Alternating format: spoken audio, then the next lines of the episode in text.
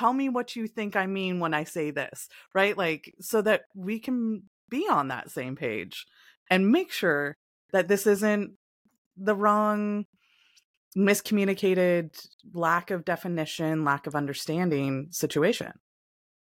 Yeah, totally agree. Yeah, because I think half of the problems with communication is just having different definitions of the same word. Yes. Oh my gosh. Like yes. it's so wild. Like or mm-hmm. just like different definitions of what you're trying to say. So it's like, you know, you could be fighting about something that you're both actually agreeing on. I have you ever caught yourself in the middle of an argument where you're like, we're saying the same thing. Totally. I do that all the time. I'm like, I think we're saying the same thing.